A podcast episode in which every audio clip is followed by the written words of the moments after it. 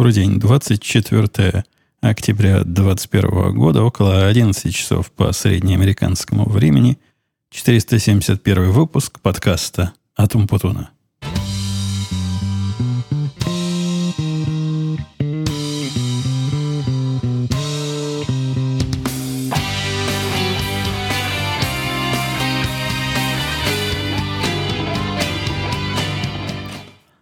Пытливые умы, конечно, уже кричат вопросом, какой, какой добрый день, когда 11 часов. Это что, 11 часов дня?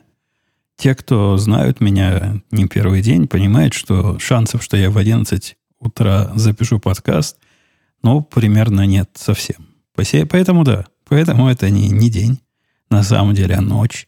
Для кого-то даже глубокая ночь, для меня обычная ночь. Это 11 часов 46 минут, когда я сажусь записывать наш 471 выпуск э, вечера. Ну, то есть после полудня.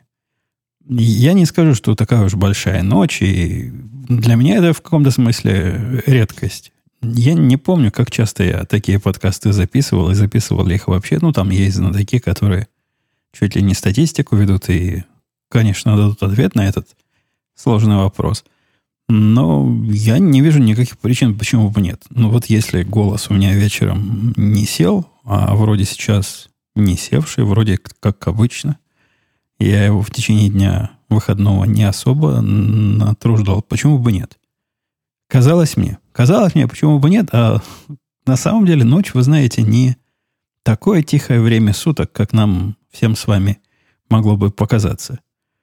Во-первых, э, осень началась. Началась осень, и это означает, что время от времени у меня включается тут недалеко от меня насос, щелкает так, негодяй, щелкает заметно. И если вы услышите такие странные щелчки в процессе записи, то это насос. Насос, который высасывает воду из, э, из-под подвала, из подземных вот этих мест, где вода, видимо, собирается, и куда-то ее выбрасывает, ну, чтобы в подвале она не набиралась и не накапливалась. Почему надо включаться с таким резким звуком, там как будто бы реле производства начала 19 века? Э, я, я не знаю, но вот так, он, так оно работает. Во-вторых, э, отключить отопление пошла в голову мысль, поскольку 9 градусов тепла всего по Цельсию, по нормальным единицам, не, не по каким-то там странным, непонятным никому, а 9 градусов тепла и включено отопление. Выключать среди ночи отопление, когда вся семья там, все, все девчонки мои спят, перемерзнут ведь. Я не знаю, насколько быстро домашняя обстановка успеет охладиться, но все-таки рискнул. Рискнул выключить отопление, чтобы не гудели нам с вами на заднем плане обогревательные приборы. Вот такая подготовка и все остальное. Ну, посмотрим, как подкаст пойдет. Тема на сегодня у нас есть ли у нас, есть ли у нас сегодня тема? Есть у нас сегодня тема, и начнем сразу, как иногда бывает, с рабочих тем. По работе не две новости. Одна хорошая, одна плохая. Я начну с хорошей. Хорошая новость в том, что в пятницу в прошлую я официально завершил один из э, рабочих, э, я даже не знаю, можно ли называть его проектом, но проект этот состоит из э, семи или восьми слабо связанных частей, каждая из которых сама по себе продукт. То есть это один, один из продуктов этого проекта. Это уже не первый продукт этого проекта, а наоборот, даже второй. И я его начал писать как раз за пару дней до поездки в отпуск. Надеялся недели за две написать. Ну, в чистом времени примерно так и получилось, потому что, вернувшись с отпуска, мне тут не особо давали времени – чем-то вдумчивым заняться, надо было одним помогать, другим помогать, одних мирить, других разруливать. В общем, было, было чем заняться, и в пятницу, да, я официально его закончил, причем до такой степени, что сел писать к нему документацию, что бывает редко. То есть сел обычными словами, вот э, по-английски, обычным литературным даже где-то языком, а описывал, что эта штука делает. Это уже самый последний этап, это уже когда совсем руки приложить не к чему, тогда наш брат начинает вот такие вещи писать. Но меня, во-первых, просили это делать, поскольку необходимо нашим теткам время от времени нечто подобное, ну, выжимку из этого. Не, не все мое вот это эссе, сочинение, что я там накатал, А выжимку делать для заказчиков, которые, несмотря на то, что сами попросили вот это все в свое время, но годы прошли, и поколения у них сменились, они не помнят, чего они просили, как оно считает, зачем оно считает, что эти циферки означают. Приходится время от времени одно и то же им напоминать. Наши тетки тоже, я вам скажу, ленивые. Не понимают, что если один раз они меня уже оторвали, я им расследовал это дело, это обычно так происходит. Они приходят ко мне с какой-нибудь системой, о которой мы уже забыли, и просят, э, заиграй, да заиграй, расскажи, как оно там считает, а что будет, если то. Я им отвечаю, через полгода они забывают ответ, приходят с подобным вопросом. Я уж намекал им и прямо говорил, вы записывайте, записывайте. Они пытаются, они пытаются, но то ли они не умеют систему в своих записях построить, то ли э, свои записные книжки теряют. Не, не выходит, пока не выходит. Так вот, во избежание подобного, с новой системой, это уже вторая часть, которую я в последний день, даже в последние пару дней, дописываю подробное, подробное описание, что оно и как оно – и смогу их просто туда послать, мол, посмотрите, там все написано, а если не написано, прочитайте еще раз. Э, это да, это хорошая новость. То есть один этап жизни закончился, проект закончился. С понедельника я начну еще не разрабатывать, а думать. Там есть о чем подумать. Подумать о третьем элементе вот этого всего большого, о третьем продукте э, внутри этого проекта. А из невеселого неделя была из тех, которые Неделя рабочая, вы ведь знаете, пять дней всего, с понедельника до пятницы. И если из этих пяти дней мне два раза, два раза, два утра подряд, а именно в четверг и в среду и в четверг, по-моему, это было, поднимают ни свет, ни заря, то совершенно явно неделя не удалась. В обоих случаях это были звонки, которые я, точнее, как паническая атака, объяснить не могу, причем звонили разные тетки. Я, я себе при, прекрасно представляю, как это было. То есть в первое утро позвонила в 6, по-моему, 45 наша заслуженная первая тетка и спросила какую-то ерунду, которую она знала, как решить, но почему-то ее обыла нерешительность. Она, она всегда это сама делает, и я ей для этого не нужен. И вообще, это вопрос был не ко мне. Но очень ей хотелось с кем-то посоветоваться до такой степени, что она решилась мне позвонить. Для нее это типа большой шаг, чтобы вы понимали. Она не, не звонит мне по всякой ерунде. Видимо, ее совсем прижало. Я человек понимающий, пришел, спустился. И по, еще по вопросу, в полусонном состоянии я понял, что кофе делать не надо, сейчас я ей все отвечу, пойду дальше спать. А на второе утро позвонила вторая тетка. И вот когда она задавала вопрос, я сразу понял, это ее та первая послала сама уже второй день подряд стесняется звонить. И вот первый, вторая, вы знаете, это какой-то дар. Я не могу удержаться. У человека какой-то дар. Она умеет красиво, грамотно говорить, ну, на, на настоящем королевском языке, однако смысл я не ухватываю. При этом это проблема не с моим восприятием, ни ее речи, ни английского языка, и не с переводом тех слов, которые она говорит в какие-то смыслы. Нет, она просто вот так выражается. С утра она мне звонит и говорит, слушай, тут, говорит, у нас на втором сервере я запустила то, что ты нам велел запускать всегда, и оно говорит, что неправильные ключи. Что, спрашиваю я, кто на ком стоял, какой сервер, какие ключи, что запускала, зачем запускала? Она говорит, ну как, я же только что объяснила. На втором сервере запустила, ключи неправильно. В общем, тут я понял, что без кофе не обойтись, спустился, начал ее пытать дальше, в конце концов велел ей по шагам показать мне, что именно она запускала, и, и только так сообразил, о чем же она вообще говорит. Поразительный дар не, не способности донести мысль свою до, до слушателя. А оказалось, действительно, там какая-то система, о которой я уже давно забыл, и я даже не знал, что они продолжают использовать. Это было в свое время написано Наверное, как она и сказала с полгода назад, как костыль какой-то конкретной ситуации, которая была в тот момент. А они, значит, творчески этот костыль пытались применить на современную ситуацию. Пока разобрались, я уже сна ни в одном глазу не было. И, и да, и пришлось мне с раннего... Это было не так рано. Это не было 6.30 каких-то сумасшедших. Это было где-то 9.40. Видимо, они до 9 40 варились, варились, и вот в конце концов вдвоем собрались и решили, давай, давай, теперь ты, теперь ты позвонишь этому страшному. Посмотрим как, не будет ли ругаться. Я, я не ругался, но попросил ее как-то мысль свою более детально доносить, картинки прилагать к мысли, типа комикс, пусть она мне рисует. А тогда я смогу понять, что же, что же она на самом деле имела в виду. Кроме этого, все остальное с работой было, как всегда, никаких дополнительных новостей, зато в, в нерабочих моих занятиях, об этом я даже в Твиттере писал, наконец-то случилось то, чего э, я ожидал с определенным волнением. Чего там скрывать? Если сдача экзамена мотоциклетного у меня, как я вам тут хвастался, бья себя в грудь. Бья. Нет такого слова. Би, би, как, как же бья сказать-то правильно? Ну, то есть, когда я бью себя в грудь, и в это время о чем-то чем говорю, не, не помню. В общем, побивая себя в грудь, я рассказывал вам, что сдал экзамен без всякого волнения, и, и в самом деле не, не волновался особо.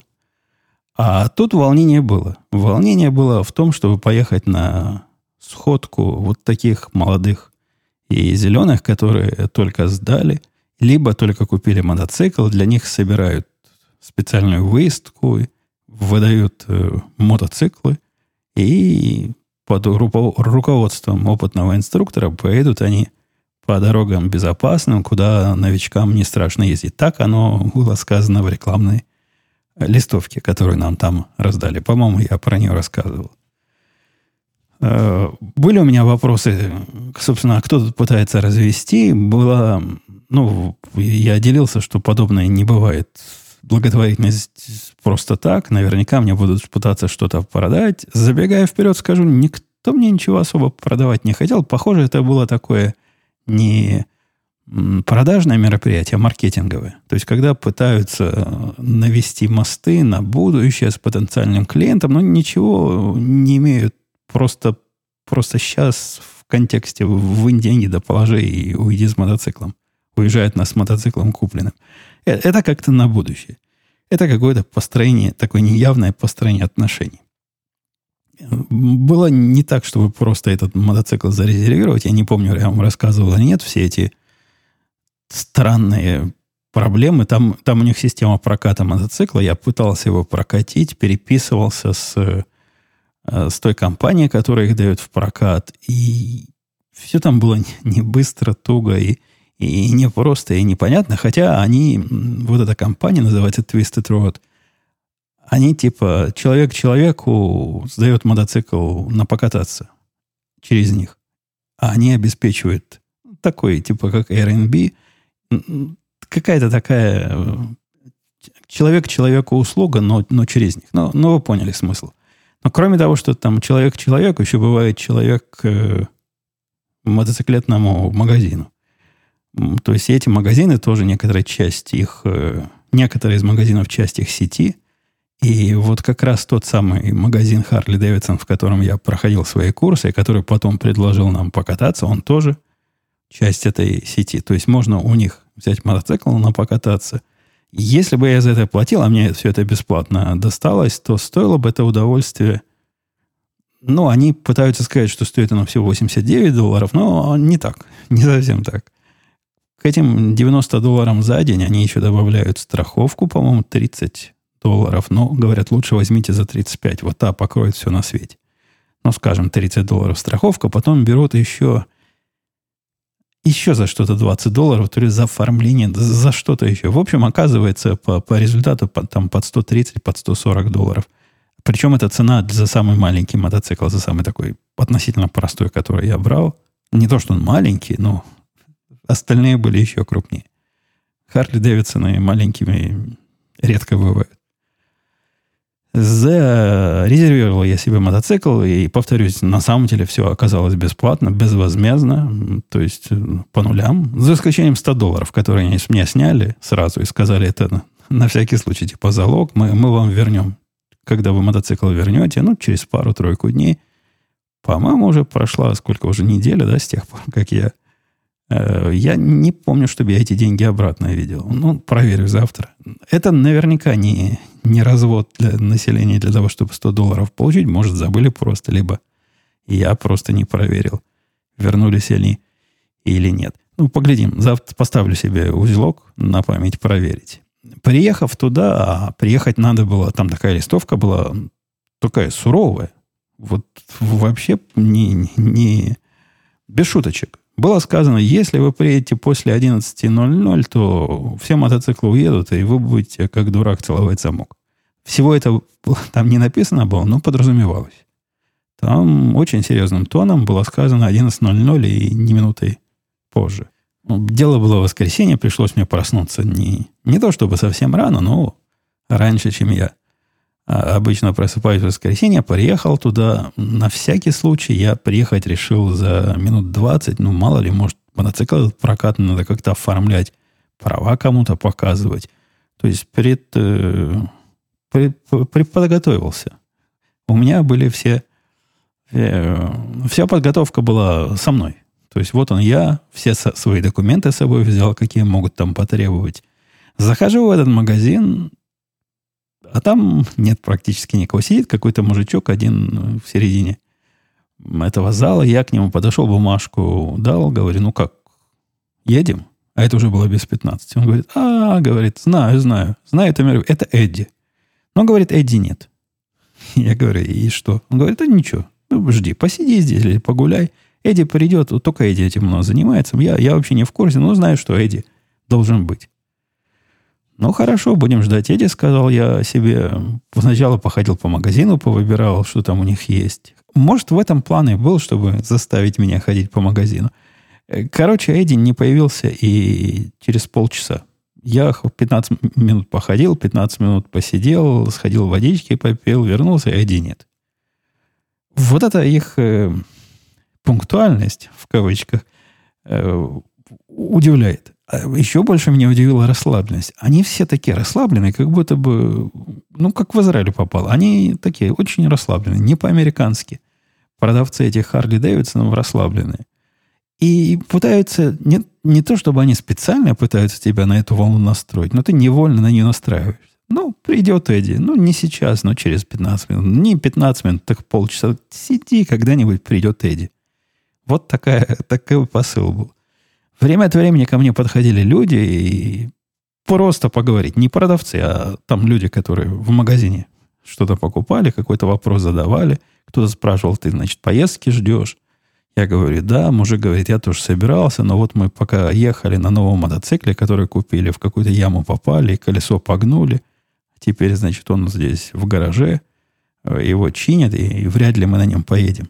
Ну, хорошо. Я, кстати, сижу, удивляюсь, а где все остальные желающие? Мне сказали, если придешь в первые десятки, тогда только э, получу бесплатный мотоцикл, но спешите занимать места. Там, говорят, народу много бывает. Ну, так нам это подавали. А тут сижу я один, никаких десятков жаждущих. Были, были даже мысли, может, жаждущие уже где-то катаются, а я один тут как лох сижу. Нет, э, примерно еще минут через 30, наверное. Это уже, то есть в 11 мы должны были отъехать, это уже 11.45. Э, Подошел вот этот мужик, который велел ждать Эдди, и говорит, ну, поехали. То есть то ли Эдди не пришел, то ли он... Вообще он тоже Эдди оказался. Я не уверен про, про одного и того же Эдди шла ли речь. Но дал он мне, выдал мотоцикл, сфотографировал, ну, как вариант, когда сдают в прокат. И рассказал, как его заводить. Я не смело сказал, нельзя ли мне, пока мы не выехали на, на большую дорогу, сделать тут кружок по, по стоянке, чтобы хоть понять, как этот мотоцикл водить. Мотоцикл этот вообще и близко не похож на тот, на котором я учился, и тот единственный, на котором я хоть когда-то в жизни ездил. А тут мы на нем куда-то поедем. Вы представьте мой шок и трепет. Он сказал, да, да ради бога, сколько угодно. И пока я на этом магазине, на этом мотоцикле, простите, круги накручивал, появился еще один мужичок. Я так его лица и не увидел, он уже сразу был в каске, закрытый, в куртке. Я тоже был в куртке, в каске, в перчатках, в, в сапогах, при, при всем обмундировании. Вернулся, и поехали мы на троих. Вот это все, все десятки желающих оказались нами тремя.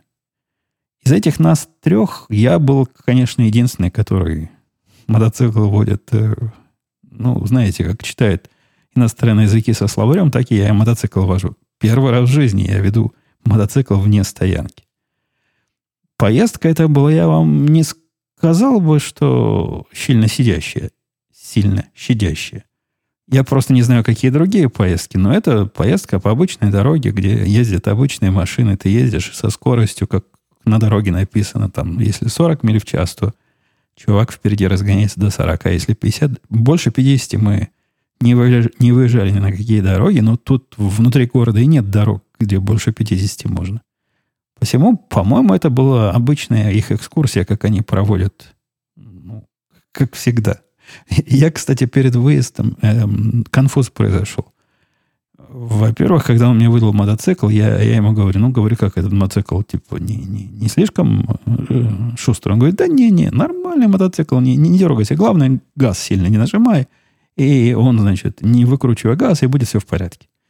Я говорю, ну ты уверен, что этот мотоцикл меня не убьет? Вы бы видели, как он на меня посмотрел, как, видимо, я ляпнул что-то не то. То есть я потом и с Бобуком проверял, по-моему, в радио Ти, или после шоу, или до шоу спрашивал это, что действительно такое нельзя говорить, действительно примета, что ли, такая есть. Ну, посмотрели на меня так, как будто бы я сделал что-то совсем неприличное. Ну, ну, разряда оголился и исправил нужду прямо внутри, на виду у всех и в середине этого зала. На меня так он смотрел. Велел больше никогда такого не говорить. Я все, рот на замок.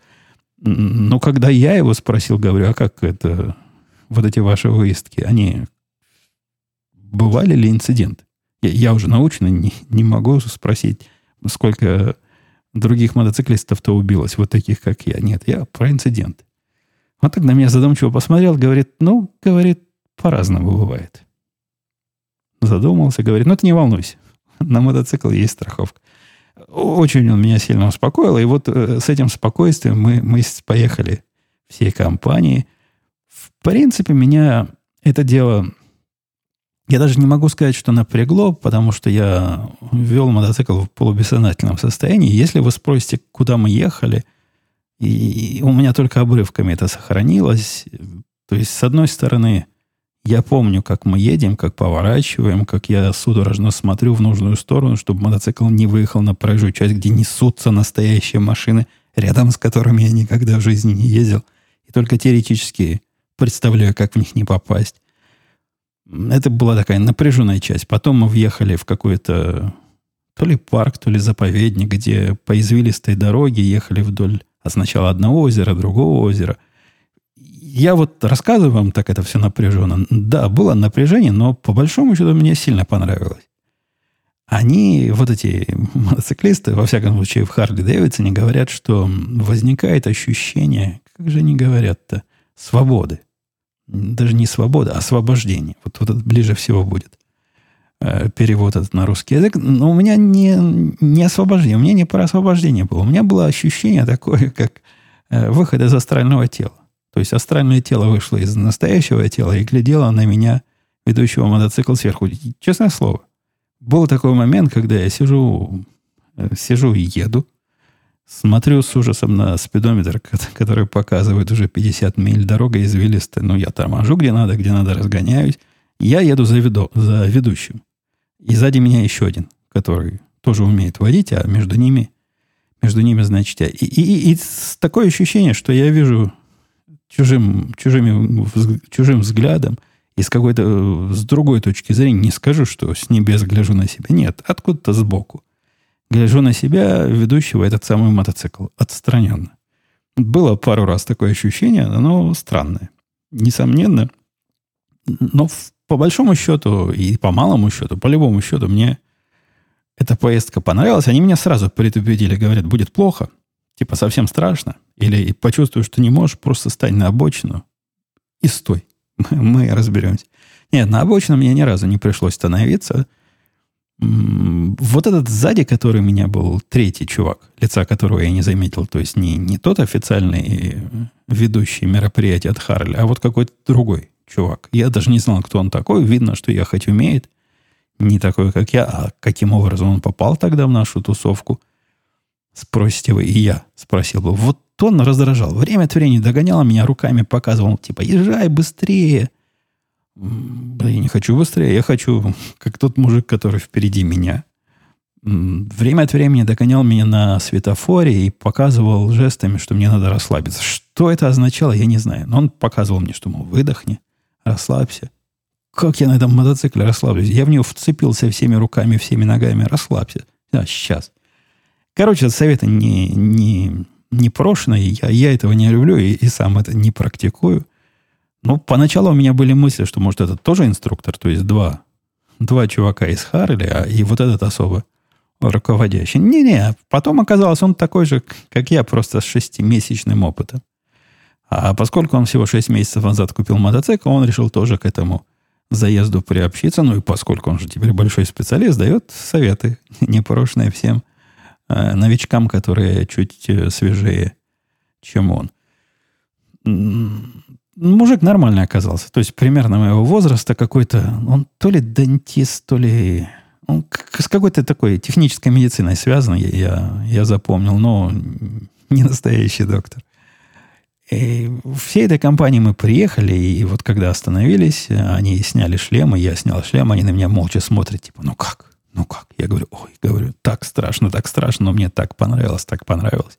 Видимо, это был правильный ответ. Они мне сделали комплимент, что, мол, не, даже не, если не знает, то и не заметит, что человек первый раз и, и вел мотоцикл. Мол, особо глупости я не делал, а наоборот, был красивый и, и правильный водитель. Я не уверен, всем ли они это говорят. Может, тем, кто выживает после первого заезда, я вполне допускаю. Если ты доехал живым после всего этого, то ты уже наверняка красавец и, и молодец. Частью программы было... Я уже думал, мы отстрелялись, но приехали, все, все по домам. Надо, надо расслабиться. Ничего подобного. Частью всего этого мероприятия является поход в ресторан. Там на бумажке было написано, я это серьезно не воспринял, а нет, на самом деле мужик спросил, как говорит, готовы? Ну, готовы. Ну, неудобно отказываться с одной стороны. С другой стороны, если бы мы остановились прямо возле Харли, в магазина Харли, я бы, может быть, сказал, что ой, мне надо уже срочно идти. А тут мы остановились от него в метрах не знаю, 500 на соседней улице. А как, если я сейчас уйду, кто мой мотоцикл обратно довезет? В общем, загнали меня в угол. Пришлось идти. Пошли мы в Хуторс. Хуторс – это заведение, которое, в котором я никогда до этого не был, хотя я в курсе, как, э, как, как и что. Мне казалось, я в курсе, как и что. При заходе туда, конечно, сразу удивляет две надписи. Одна рассказывает, что фотография с официантками. Я не помню, сколько она стоит, но бесплатно их делать нельзя. Своим телефоном фотографи- фотографировать официанток нельзя, а себя с ними тем более. За деньги можно. И рядом другая надпись, где сказано «руками официанток не трогать». Вы можете уже себе представить. Нет, это не, не стриптиз-клуб. Это обычный ресторан, в котором э, официантки одеты ну, в определенном стиле фривольном стиле, в таком в, лег, лег, спортивном. Наверное, сейчас называется спортивный стиль. Они пытаются выглядеть как спортбар. Это, знаете, такие э, заведения, в которых висят телевизоры, показывают игры. И вот эти девчонки тоже типа как одеты, как команда болельщиц. Но мы-то с вами понимаем, что не, не для боления не так. Оделись, коротенькие шортики. Говорят, сейчас шортики еще укоротят по, для того, чтобы прибыль поднять обтягивающие маечки, и явно там селекция этих девушек по э, размерам э, тех или иных э, частей и по возрасту наверняка. В общем, все они выглядят э, впечатляюще. Впечатляюще. Я вполне могу понять, почему велено руками не трогать, не то, чтобы я рвался их трогать руками или даже фотографироваться с ними. При всем при этом ресторан м- семейный. То есть на полном серьезе там люди с семьями, э, с детьми приходят и празднуют какие-то... Я знаю, что там мальчишники часто, во всяком случае, раньше праздновали, как сейчас, не, не в курсе. Но оказалось, там нет, там обычные, обычные люди питаются обычной едой с обычными детьми. И все это в порядке вещей. Еда там неплохая. я, я уже думал, раз у них основное шоу это полуголые официантки, ну, не густо одетые официантки, может, они и не полуголые, они полуодетые. Вот, вспомнил слово полуодетые официантки. Э, еда при этом наверняка может быть какой попала. Нет, еда нормальная. Я, я там не помню, что я заказывал, но то, что заказал, показалось вполне и вполне съедобно. Да-да, съедобно. Вот только с разговорами проблема проблем. Собрались три человека мало друг другу знакомых. То есть я этих двоих первый раз вижу. Они друг друга немножко знают, потому что один из них, вот этот, который ко мне приставал и жесты руками делал, расслабься и езжай быстрее. Сначала езжай быстрее, а потом расслабься. Или наоборот. Он э, у водителя, у руководителя всего этого заезда когда-то 6 месяцев назад купил мотоцикл, и с тех пор он с ним типа кореша. То есть, если бы я купил у кого-то автомобиль, когда я покупаю у кого-то автомобиль, точнее говоря, я не становлюсь большим другом с этим продавцом, у которого купил. Видимо, при покупке мотоциклов как-то иначе происходит. Но тем у них было немного общих, поэтому говорили, о чем попало. И я обнаружил, что нет у меня ни желания, ни, а не самое главное умение поддерживать вот такой пустой разговор среди, с незнакомцами – Э, с одной стороны. А с другой стороны, я чувствовал себя вполне адекватно, молча. Это, это тоже что-то что новое, видимо, с возрастом пришло. Раньше я в такой компании чувствовал бы себя, ну, то ли лишним, то ли неудобно. Вот они разговаривают, а я молчу. Да нормально, сижу и молчу. Ну, разговаривать, я послушаю. Один рассказывает друг, э, один рассказывает другому, как он третий раз невесту себе нашел, то есть он два раза уже был женат, теперь нашел невесту, а теперь он с этой невестой решил пожениться 20, по-моему, июля 2020 года, и тут, значит, ковид начался, они перенесли на 20 июня 2021 года, но оказалось, что именно в этот день какая-то игра какой-то их любимой команды, и поэтому они вдвоем с будущей женой сказали себе, ну, свадьба у нас не первая уже, можем и перенести, а вот такую игру мы никогда не видели. И свадьбу они перенесли, пошли на эту игру. Вот такая была история. Какие от меня комментарии в этой истории нужны? Ну, я сидел, хмыкал, да, окей, окей.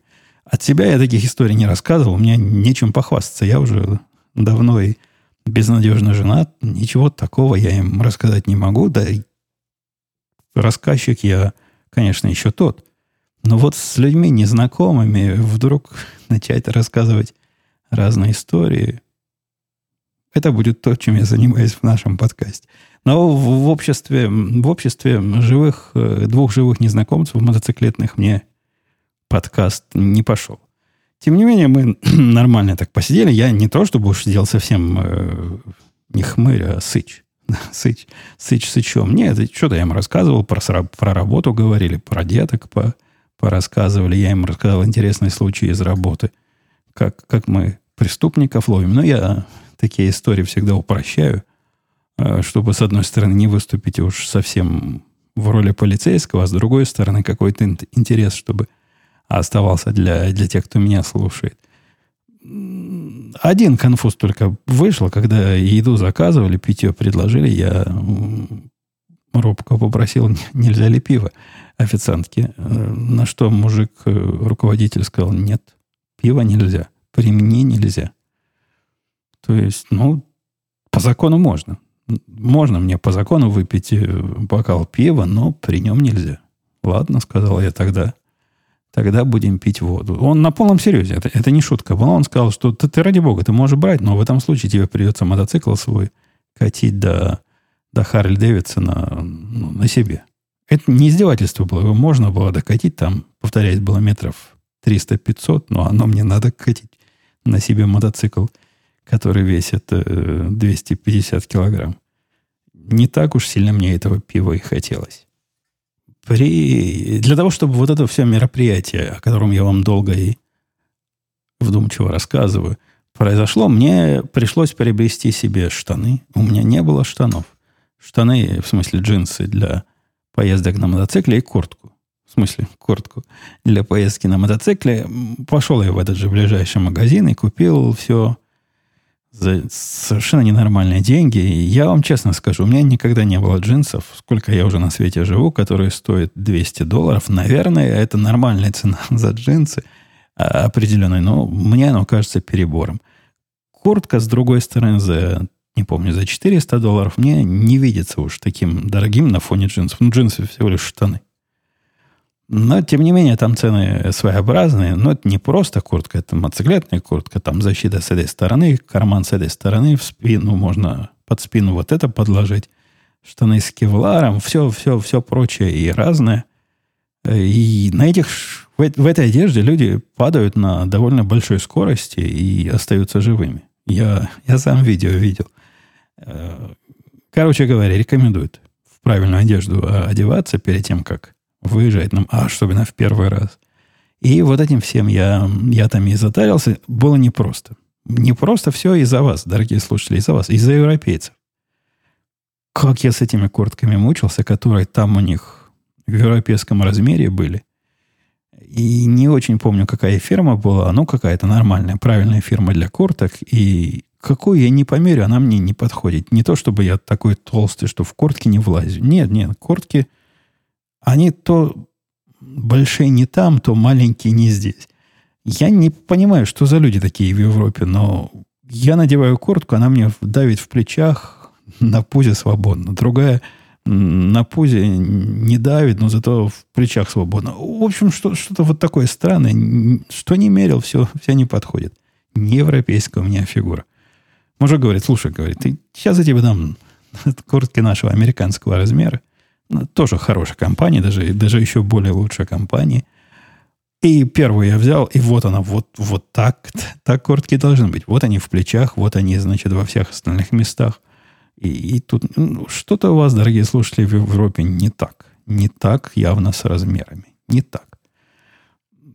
В этом во всем я поехал. Куртка с двойной начинкой оказалась. Это я потом выяснил. То есть ее можно и в холодные времена носить там такая подкладка э, удаляемая. Ее можно с, с молнией отключить, и тогда она станет ну, почти летней или даже совсем летней. Хотя она кожаная, но кожаная с дырочками в разных местах. В общем, я надеюсь, что можно будет и, и не только весной, и осенью, но и летом попробовать в этой куртке покататься. Слушайте, а я вам забыл рассказать или, или рассказывал уже про вот эту чудовищную историю про э, заказчика, который нас покинул, а потом оказалось, что по ошибке. Не, не рассказывал. Была сносящая голову история, когда один из, ну, не, не каких-то маленьких, а такой центровой, типа банк, один из банков решил от нас уйти. Ну, уйти, уйти, ради бога. Они при, привели причины, мол, вы, вы не виноваты, у нас реорганизация, мы вот это дело закрываем в Лондоне где-то. Или я не помню. Помню где-то в Европе. Про Лондон зуб не дам. А другой открываем, им вот это все не надо, поэтому, ну, с вами расторгаем отношения, заканчиваем договор, выплачиваем все, что должны выплатить. Они там до конца года у нас будут выплачивать, но, а, значит, все, все удалите, все закройте. Вы, мы больше не, не ваши заказчики, а вы нам больше не поставщики. Сказали не нам, мы это сделали. Через три дня звонят они в панике, говорят, вы почему всех, всех наших пользователей удалили? Наши люди пытаются зайти, не могут. «Э, обождите, говорим, а вы же только, только звонили, просили систему закрыть. Оказалось, что ошибочка вышла. Оказалось, этот чувак, который решил нам всю систему закрыть, он немножко не про то думал. Я не знаю, какая у него была именно каша в голове, и как он так резко решил закрыть систему для э, европейского какого-то своего офиса, который даже не знает, что такой чувак существует. Но этого чувака право эти системы э, закрывать и, и, и убивать. Но там скандал вышел не, не детский. К счастью, мы ничего не удалили, потому что мы ленивые, ничего так просто не удаляем сразу. Сразу не удаляем. Но странность в этом была в том, что начальник наш, он человек-то не вредный и, и понимающий, и, и его любят заказчики, он заказчиков любит. Так вот, он сказал им только одно, говорит, условие. Если мы с вами сейчас договор возобновляем, а это для нас по, все по, по, сначала надо, нам теперь, поскольку они нас удалили из списков своих поставщиков. Нам теперь надо в этот список войти. Для нас эта процедура будет попроще, чем для новеньких, где занимает она года два. Мы месяца за два, наверное, справимся. Но вот эта вся безумная активность на ровном месте из-за того, что один идиот сделал ошибку и решил, что он знает, какие системы надо убирать, а какие оставлять. Так вот, наш начальник сказал, что делайте, что хотите, но если вы собираетесь продолжить с нами отношения, кто угодно будет нашим контактным человеком, только не вот он. Тот, не, не вот тот, который типа по ошибке. Там речь даже шла, насколько я понимаю, это не, не ошибка, не то, что описка. Он сказал, ой, вместо А закрыть бы. Нет. Он такие действительно хотел с нами закрыть все отношения, он просто не представлял всей глубины пропасти, в которые некоторые дела его предприятия впадут без, без нас. А, а дело это представили, заплакали, довели там до, до, нужных, до нужных людей. И да, нам обещали, что не будет он больше мелькать на нашем горизонте, спите спокойно, но да, придется пройти все эти процедуры утверждения по упрощенной на этот раз схеме. Из э, дел... Это стул. Стул щелкает и трещит стул. Из дел домашних, самых интересных, которые у меня есть, и я пойду попробую наконец-то ответить на ваши вопросы. Я погрузился в виртуальную реальность по совету э, коллеги с подкаста Radio T, приобрел себе Oculus 2 чего-то там, не помню, как он называется. Устройство очень своеобразное, совсем недорогое, оно кажется, что должно быть дорогим. А стоит оно меньше, чем 300 долларов. По-моему, даже 250 или что-то 200 плюс. От 200 до 300 долларов. Оно, оно стоило. Представляет собой локальный такой компьютер, ну, по большому счету, как телефон. Продвинутый телефон с хорошим экраном.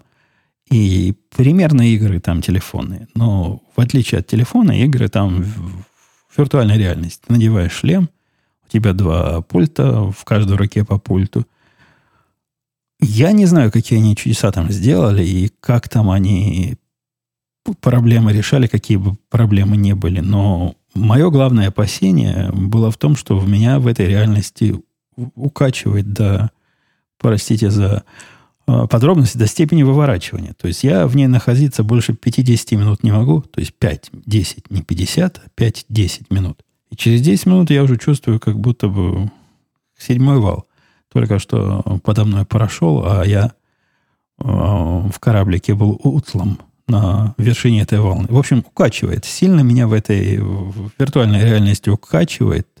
Скажу точнее, укачивало. В этой ничего. Я не понимаю, откуда такой эффект. То ли там у них...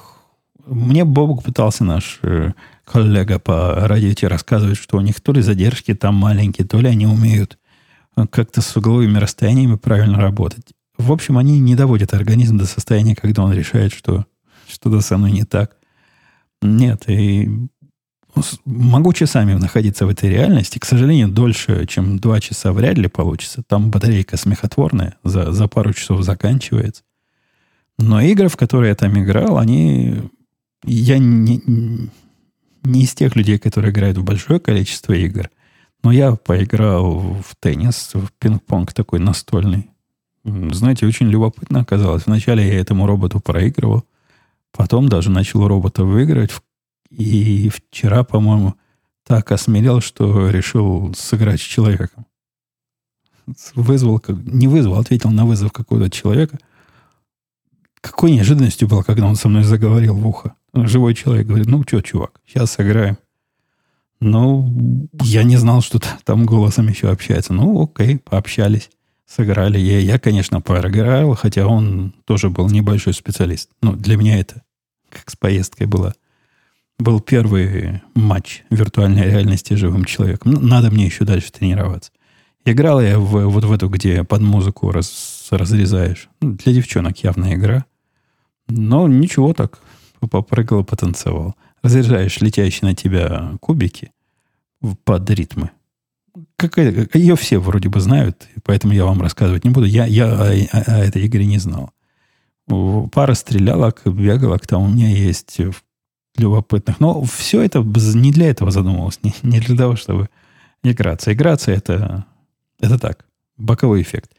На самом деле я рассматривал эту штуку как способ работы в нем. То есть прочитал статью, а потом послушал еще живых людей, которые говорят, да, мы в виртуальной реальности надеваем очки на голову и сидим, перед нами дисплей, много дисплеев, большие мониторы и работаем. Она вот теоретически так оно есть. То есть, действительно, ты сидишь, вокруг тебя можно накрутить любое количество мониторов. К сожалению, технология пока в этом смысле немножко сыровата. У них разрешающая способность, конечно, хорошая для игр и для просмотра видео.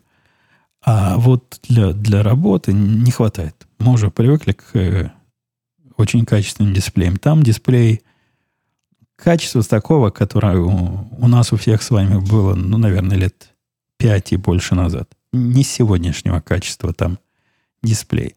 Тем не менее, я об этой покупке э, совершенно не жалею.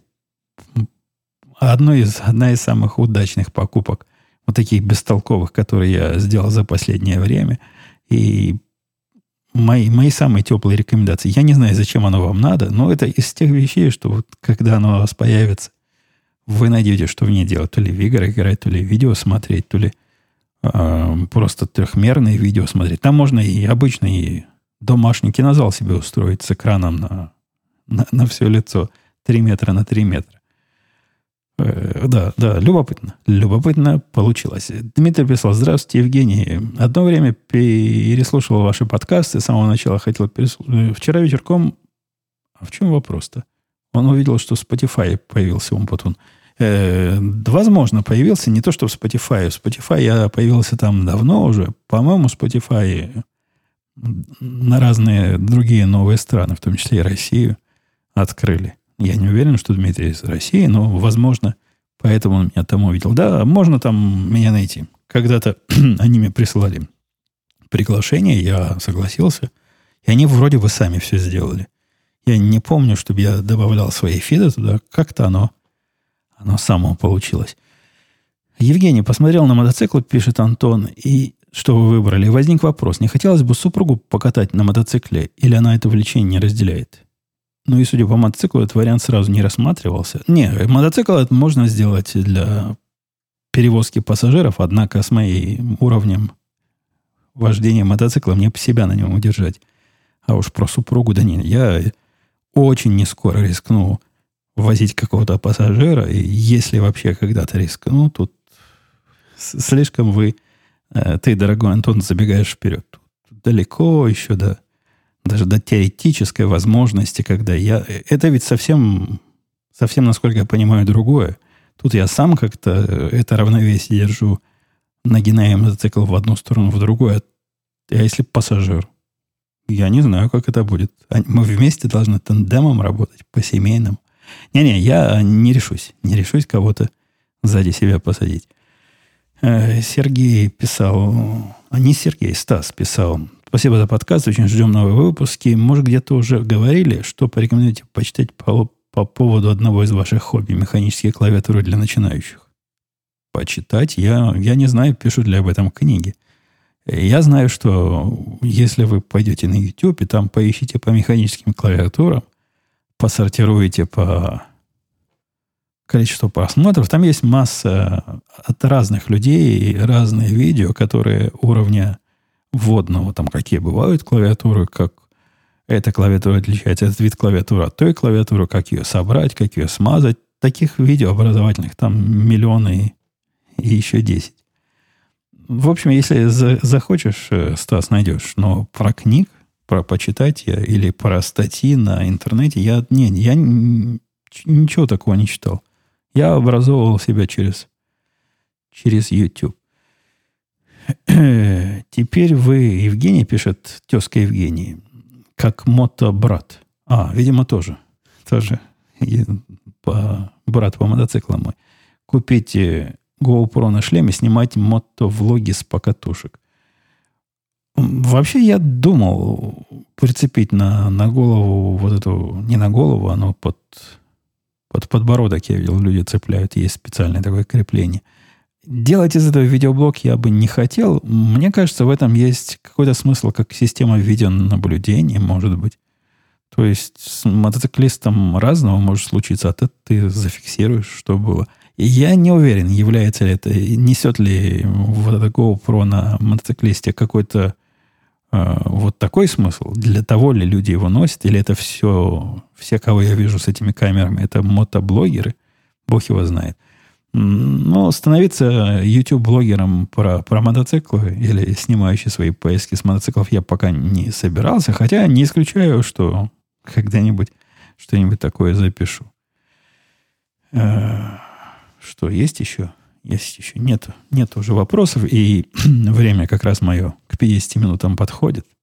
Я надеюсь, что наш э, полуночный выпуск, а уже с моей стороны за полночь перешли, оказался не сильно отличающийся от обычного выпуска, который происходит в обычное урочное время. А тут был неурочный выпуск. Э, давайте все на этом. Пока. До следующей недели услышимся.